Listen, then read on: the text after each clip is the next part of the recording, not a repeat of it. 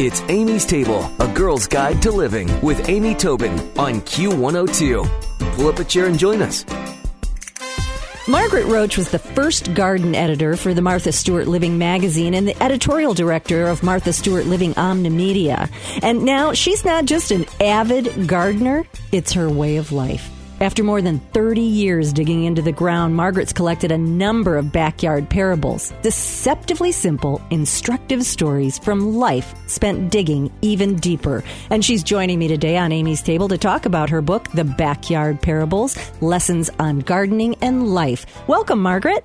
Thank you. Nice to be here. So, first of all, what a great gardener you must be. oh you know, practice doesn't make perfect, though, Amy. That's the thing about gardening. Things will die, and the weather will not cooperate, and, you know, we don't have control over it all out there in the backyard. Yeah, that's true. That's true. I have to laugh when, whenever I talk to a gardening expert. I tell them the story of having some landscaping done in my yard, and they were going to move a plant. And I was like, uh-huh. well, where will we put it? Where will it go? Well, what will we do with it? And the woman finally looked at me and she's like, Amy, it's just a plant uh, you know, it doesn't really matter where it goes. It'll go somewhere. Indeed. it's just like sometimes you can get all caught up in it. But you bring up something important. You can't control everything in the garden. Is that part of, of the thought process in the lessons on gardening and life? Uh, that's probably the biggest parable of all, I guess. And, you know, the biggest story of all is that, you know, even though in this sort of multitasking, I think, a little bit maniacal world of which I was a part, and I worked, you know, 24 7, 365, crazy person in my former city life before I moved five years ago to a rural setting to live in my garden. You know, it was like can do, can do, can do, mm-hmm. nonstop. But you know what? There are forces bigger than us at work in the real world, the world of nature, the world of of being physical human beings or creatures on the planet, you know, and and stuff doesn't always work out, and you have to let go, and you have to get humble. And I, I think that's what, for me, the garden, and that's why it's sort of spiritual in a way for me, and philosophical and practical as well. It really teaches me about, hey, Margaret, you know what? You're not Wonder Woman over here. Sometimes stuff doesn't happen, and that's okay too. Yeah, I yeah. suppose I suppose that humbling and letting go and and you know realizing that we can't control everything is is a huge benefit of gardening. Also, isn't maybe hope a part of gardening? Like when oh, you see, especially at this time of year. Yeah. Yeah, when we're on the cusp of the new season, and there's that sense that if we're really kind of blessed to get to garden again, that we're going to get to witness the beginnings, fresh beginnings, a fresh start, a clean slate, possibility, all the power of those things. Yeah. That and that I think is of course what keeps us crazy gardeners um dealing with the winter. Yeah, exactly. is, is possibility. I think one of the miracles of gardening too is like, you know, the seed knows what it's supposed to become. So it's like, you know, potential is in gardening as well, I guess. See, now you could have written the book parables. You get it. And of course, there's a lot of practical stuff in the book as well because parables, you know, in any um, philosophical or religious or historical tradition, and every culture has parables throughout history. Um, th- these are teaching stories. So there's mm-hmm. the practical level, the surface level of the story where you learn something, but then there's the deeper level that you learn too. And to me, every time I go outside, there's the obvious harvest, the tomato, you know, mm-hmm. and then there's the harvest of the things we've just been talking about. Sure, sure. That makes sense. Well, I do know that if you need a break, you can't necessarily drop out and move to live in your garden as you have been lucky enough to do. But a few minutes after work, a few minutes before you start, do you think that's enough to be have some of the benefits of gardening for us I, emotionally? I absolutely do. Now, gardening is not instant or easy or anything like that. It's not a microwave kind of a deal. You know, it takes time.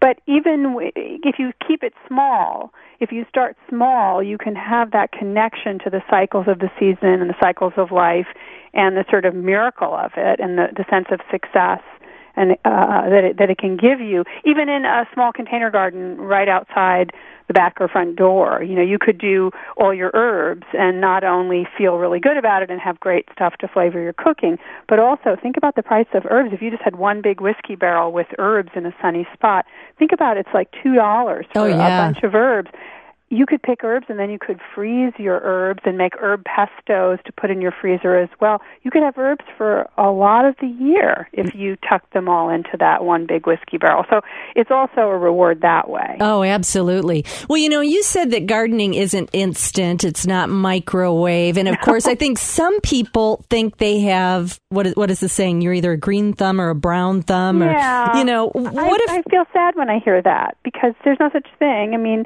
anyone can grow plants. It's just like cooking. You know, the first time if you want, your hope is to become a, you know, a baker for some fancy pastry shop in wherever.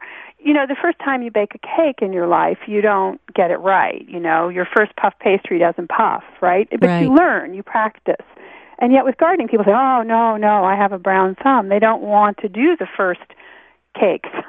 Ah, yeah, well put. cakes, Right, to get it right and learn what's the right equipment for them and what the right conditions are like and what, just like you learn when you bake, your oven is a little hotter than the oven in the recipe book, you know, and you have to adjust or whatever.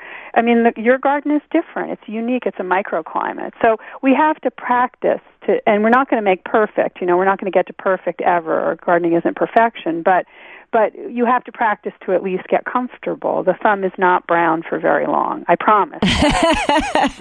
Well, you know, or you can do what I do, and that is get a little too enthusiastic, dive in gung ho without really knowing what you're doing. My husband built me three raised beds in my backyard. oh, and they're the best. Raised beds, I highly advocate. and I love them, but you know, I tried to have a cutting garden in one, and it was like everything somehow got kind of scraggly and strange. Yes, yes, and and and that is the thing: is starting small, keeping it simple, growing what I like to say, grow what's precious or unavailable locally. So, in other words, I don't grow zucchinis because, my goodness, in summer people are giving away zucchinis Yeah. everywhere, and they're inexpensive.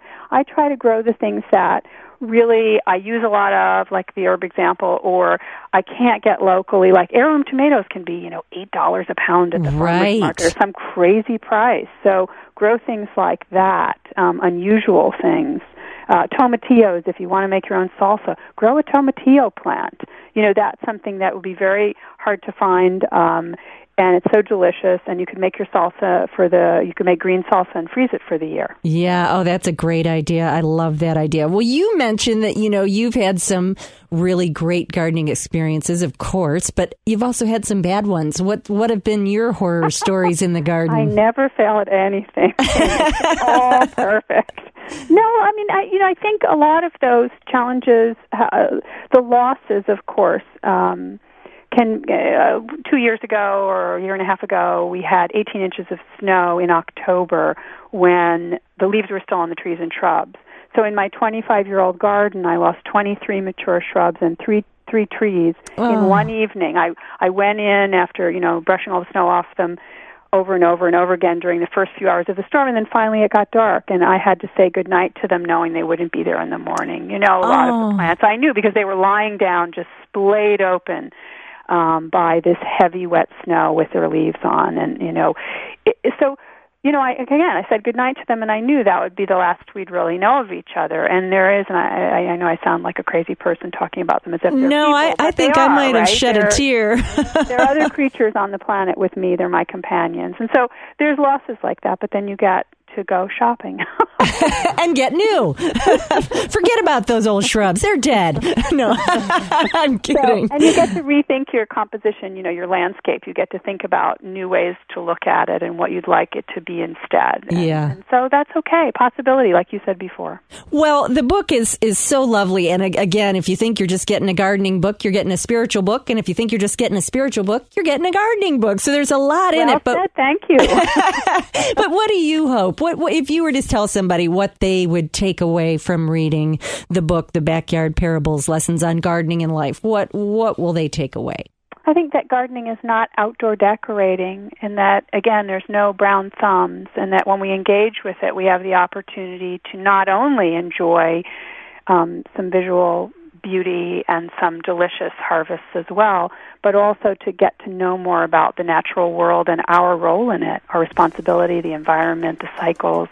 So I think it's that digging deeper thing. I like that. Take a chair and this book out to your garden and let it all unfold. I think it's great. Well, Thank Margaret so has. much. Oh, thank you. And Margaret's also shared a recipe with us barbecue lentils minus the grill that I will put on amystable.com. And I'll also put a link to Margaret's book, The Backyard Parables Lessons on Gardening and Life by Margaret Roach. And Margaret, thank you so much for joining us today. It was a pleasure to speak with you. Thank you so much. Stick around for another helping from Amy's Table on Q102.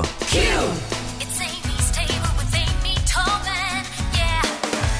Oh